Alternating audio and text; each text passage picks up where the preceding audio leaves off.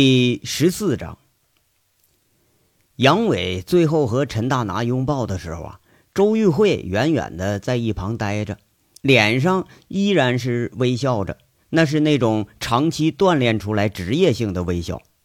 尽管他心里现在是一点都笑不出来，看着一脸幸福的杨伟，不知道怎么着，那心里啊，品不出来个滋味这边呢？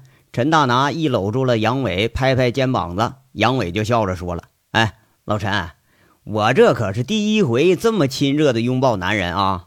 哎呀，兄弟啊，你要这么说呀，咱们啊还得再抱抱。下次拥抱那可不知道什么时候了，我可是真不愿意让你走啊！”陈大拿很爽朗的笑了笑，这临了了呀，一直开着车跟了杨伟三天，好歹也算是尽到了心了。要说这位便宜兄弟，那还真帮了自己不少忙。杨伟笑呵呵说着：“哎呀，你不就发愁你那俩煤矿吗？你还就别蒙我啊！是不是早都动手了？你现在呀，后院的火也灭了，还不腾出手来去搞那煤矿的事儿啊？那赌棍倒了，恶棍跑了，现在这凤城剩下的唯一一根棍，那可就数着你一个人了。哎呀，你小子呀，是晚生了五十年。”你搞个阶级斗争这么拿手，你真是可惜了啊！陈大拿在那笑着说：“哎呀，嗯，不提这事儿了。钱呢，我给你全都转到中国银行的账上了啊。你兄弟们的钱也都全给汇走了，你放心吧啊。”哎，我说老陈，这一下子我拿你五百万，你老小子是不是肉疼啊？杨伟嗤笑着看着陈大拿。赌场圈回来的钱，那可是全都发给兄弟们了。面上看杨伟是大公无私，但杨伟这货也就吴铁军知道他那德行，无利不起早的事儿他才不干呢。要说说他本人呢，在陈大拿手里头，这才是真正拿到了一笔在他看来那算是个巨款的钱，甚至比上次还多，这足足有五百万。兄弟，钱算啥呀？没听人家说吗？那钱是王八蛋，花完咱再赚。哎，这两年你帮我开了煤矿，这次又平了高玉胜，这点钱要说起来呀，还真就不多。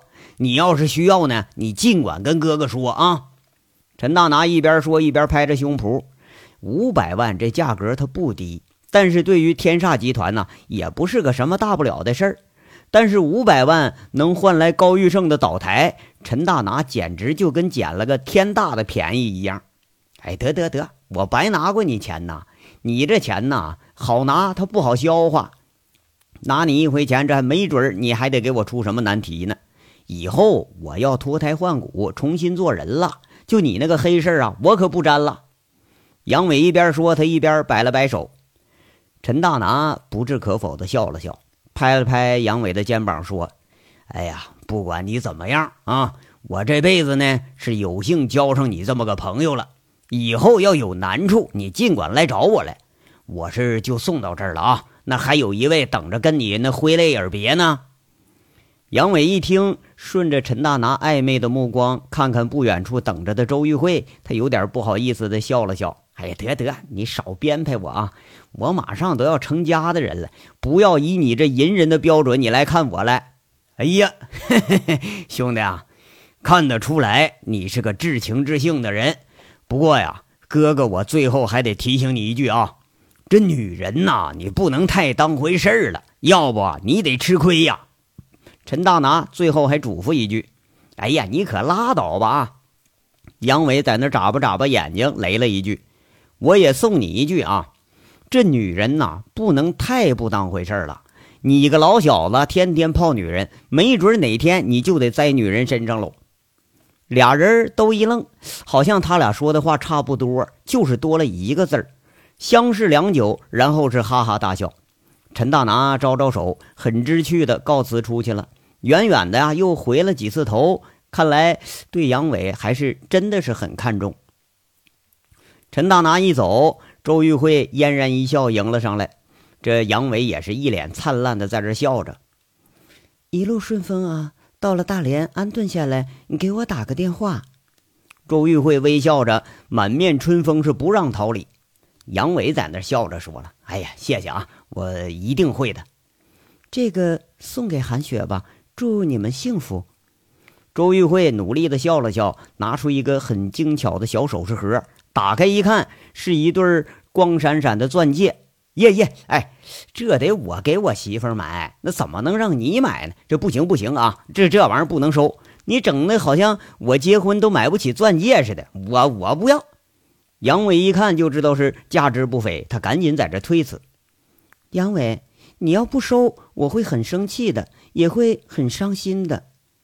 周玉慧咬着嘴唇，却是没有一点那伤心的意思，眼珠转着，嘴里接着说：“说不定啊，就是追到大连找你，那也说不定。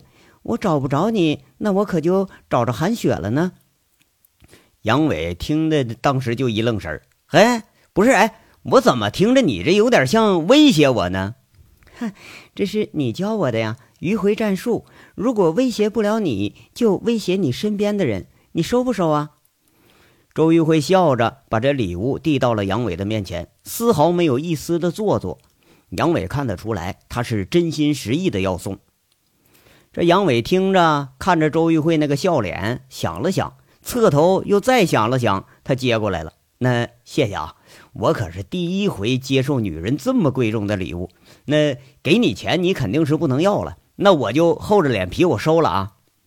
你的脸皮一向挺厚的。只是偶尔才薄一回呢，周玉慧笑吟吟的打上去了。哎呀，那是吗？哎，不过现在呀，呃，我发现了，你是越来越向我看齐了，这可不行啊！你说你一个女人家家的，你学我这么脸皮厚，小心到时候你嫁不出去啊！杨伟一笑，很小心的把礼物装进了自己的箱子里。周玉慧看着那是非常的满意。谢谢你，杨伟。谢谢你帮了我这么多，周玉慧看着杨伟，感觉有好多话，但真正面对的时候，还是感觉不管怎么表达，都表达不出自己的那个心情。你呀，不用谢我啊，要谢呀，就谢你自己吧。那是你自己帮自己，你自己聪明、坚持和勇敢，都帮了你自己。我跟你呀，也学了不少。杨伟说这句话的时候，他是很正经的。周玉辉笑着说了：“谢谢你的夸奖，第一次听你真心实意的夸奖一个人，而且用的不是反语啊。其实吧，你这人本来就不错，只不过呀，就是心眼儿多了点儿，想的事儿多了点儿。”杨伟又评价了一句。周玉慧若有所思，就说了：“能不想吗？也许这辈子都改不了了。”哎呀，能改。什么事儿啊，都是跟着心境走的。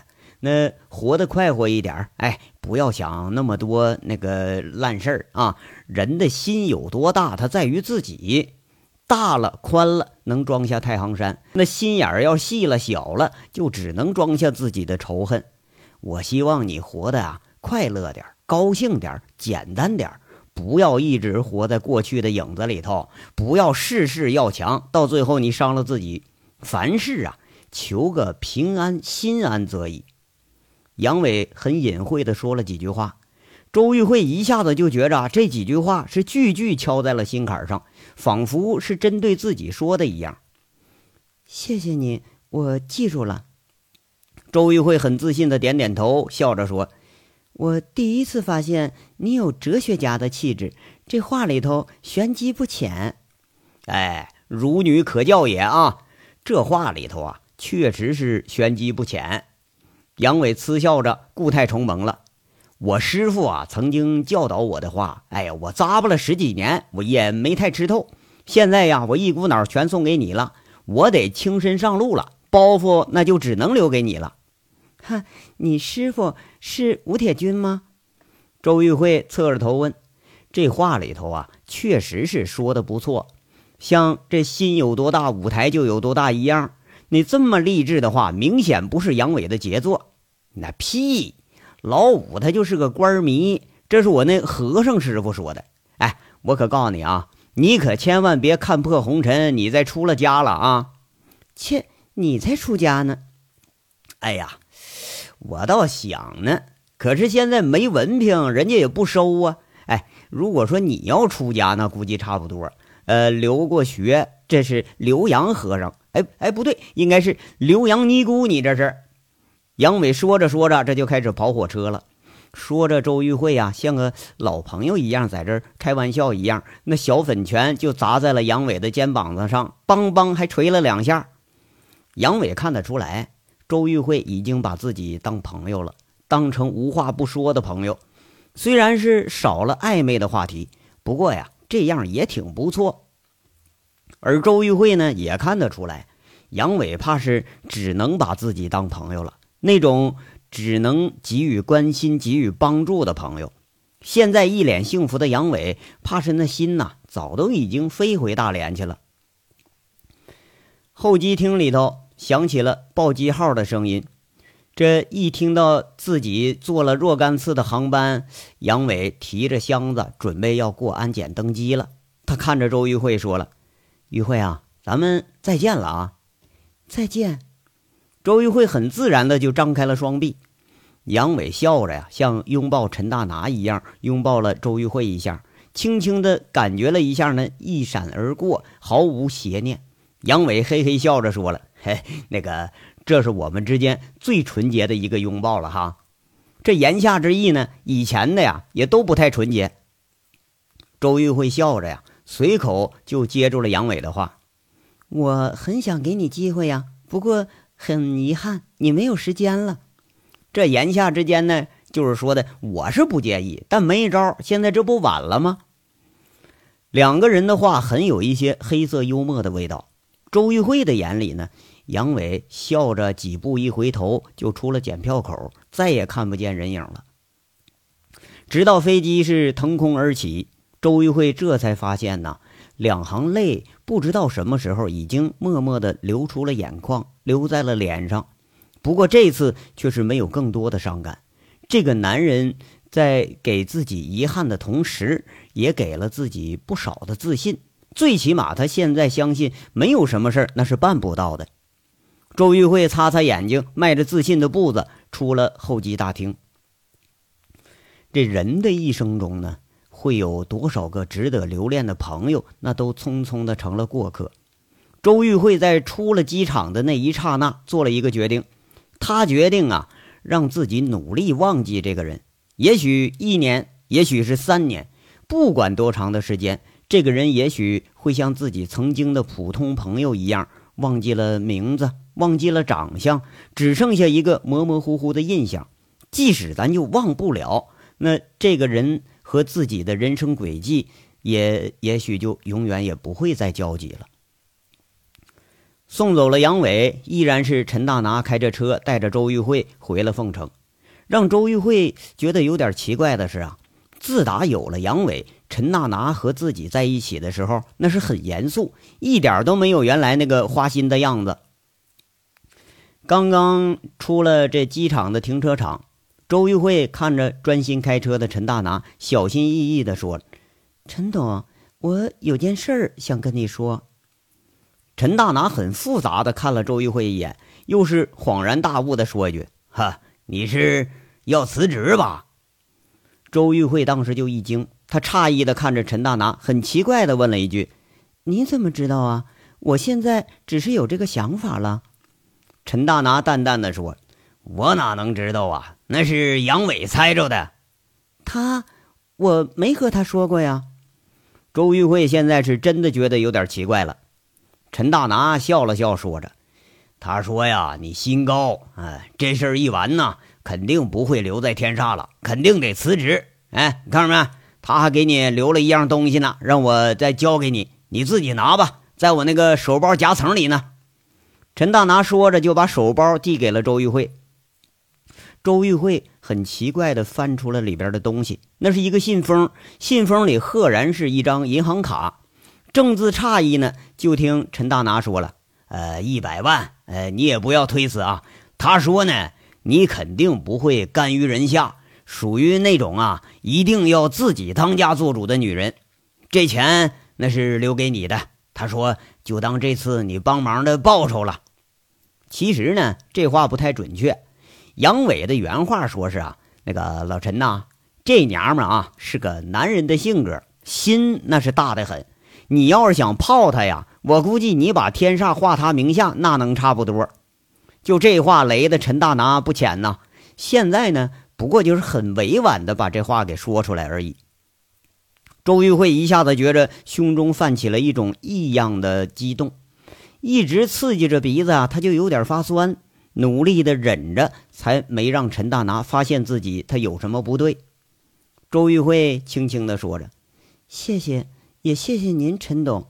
即使我走了，如果天煞有什么需要我的地方，您尽管开口，我一定不会推辞的。”陈大拿在那就说了：“嘿嘿，那倒是，少不了麻烦你啊。”如果你是真决定要走，提前你和我说一句啊，让我有个准备。今年的年薪呢，呃，照全额我付给你。你来天煞以后是变化不少，给我们提升了不止一个档次。这走了呀，还真有点可惜。周玉慧这就有点受宠若惊了，说一句：“谢谢您，陈董。其实我哪有您说的那么好啊？”陈大拿就说了：“有，哎呀，这两年啊。”我最大的成功之处就是认识了两个人，一个是杨伟，一个是你。你们两个人的出现，把我这事业推向了巅峰。可惜呀，现在都要走了。哎呀，特别是我这位便宜兄弟啊，你说他在吧？我看着他我就脑袋疼，那不定得给我找什么事儿呢。你说要看不着他吧，我这又心虚，这心里啊没着没落的。哎呀，陈大拿说着呀，脸上不自觉的就显示出了一点惋惜。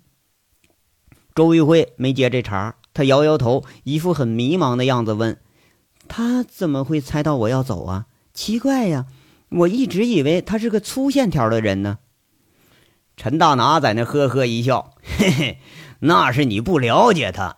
这小子，你别看面上粗啊，那心细着呢，走一步能看三步。”特别是整人那时候啊，整的你都有苦说不出。这手法那是越见高明啊！直到现在我都没看懂他是怎么着就把那高玉胜就给扳倒了，厉害呀，真厉害呀！哎，周经理，你们俩，我们俩没什么，他这心思啊不在凤城，更不在我身上。周玉辉的语气很是平淡。那那这倒是。这小子呀，现在这心思怕是全在那个韩雪身上呢。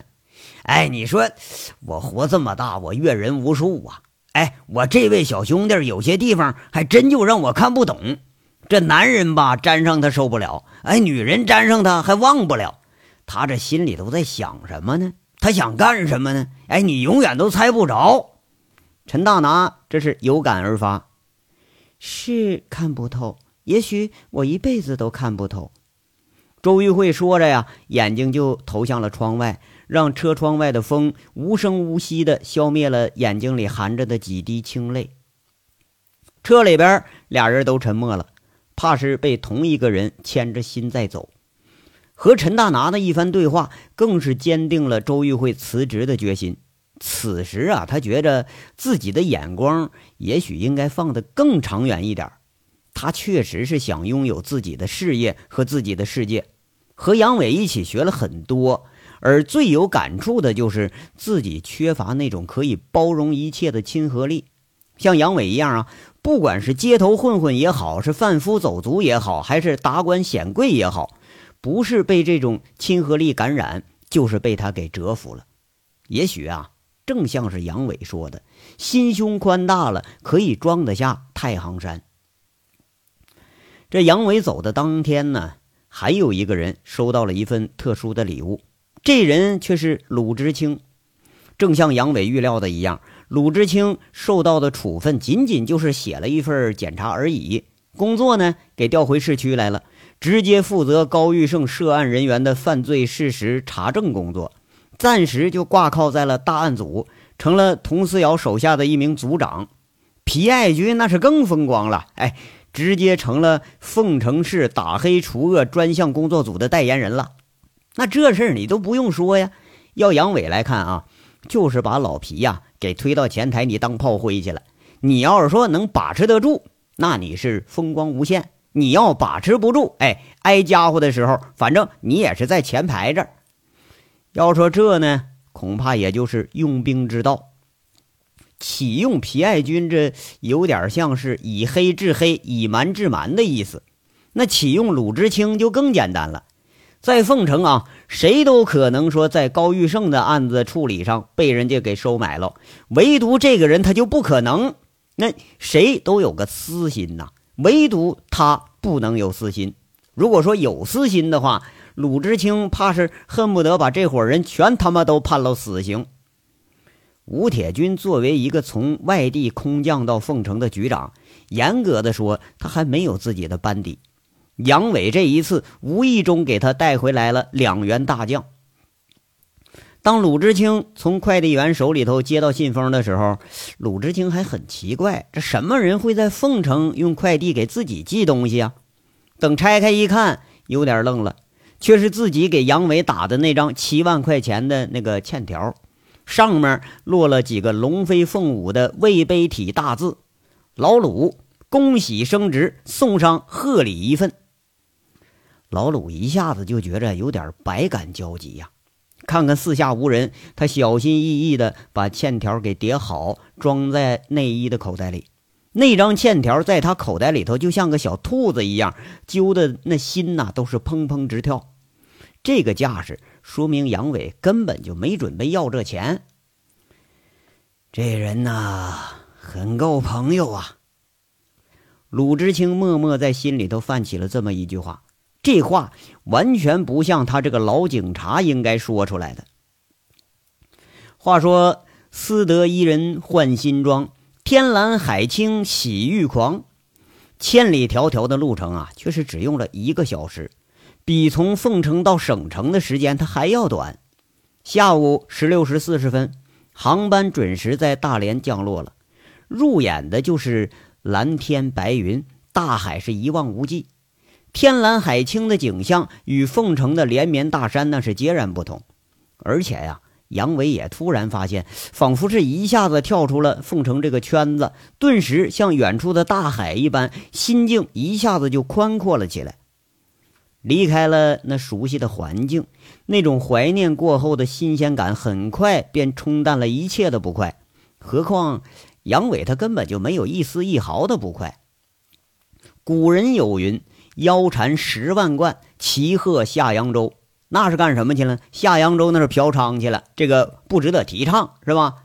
杨伟在想呢，我这揣着几百万是回家娶媳妇儿，就我这境界，那比古人还是要呃高尚不少的哈。下了飞机以后，杨伟直接在机场乘车往店里头走。这个时间呢，韩雪还应该在店里边呢。三天前，杨伟就打电话联系过。这三天以来呀，喝的是晕三倒四的，白天黑夜他也分不清了。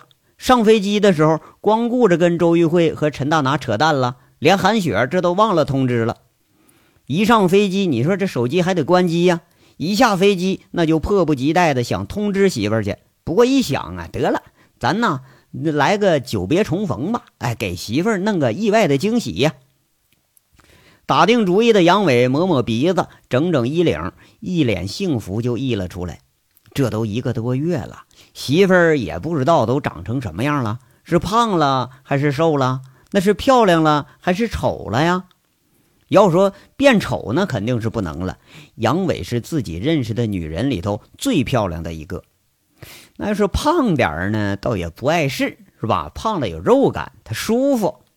杨伟一脸的淫笑。何况韩雪啊，真就是够丰腴的了。你说，要是胸前再胖点儿，嘿，那可就更幸福了啊！要说他不能出轨吧？杨伟一想啊，吓了自己一跳。要说自己在凤城，这后来可没少干那个不冒烟的事儿啊，跟季美凤这家有了一腿了啊，趁机会还摸了人家周妹妹了，完了又跟这个警花，你说是不清不楚的。要说这事儿办的呀。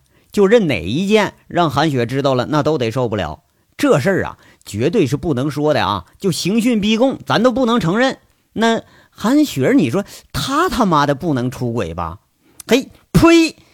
杨伟不自觉的就呸了一口，打了自己一个耳光。你说他妈的啊，谁咱都能怀疑，这媳妇儿那是坚决不能怀疑的。嗯，那韩雪对自己用情是如此之深，那是绝对不会的啊！不能以自己的行为来衡量别人嘛，是不是？要说我得好好待这个韩雪呀，我这以后我坚决不能出轨了，坚决不能和别的女人来往了。我我坚我坚决，这杨伟啊下了若干个决心，那以后对不起老婆的事儿，坚决是不能再干了。不过转念一想呢，先是想起了曾经让他欲仙欲死的薛平，哎，又想起了几度春风的这个季美凤，一不小心又想起了佟思瑶、周玉慧。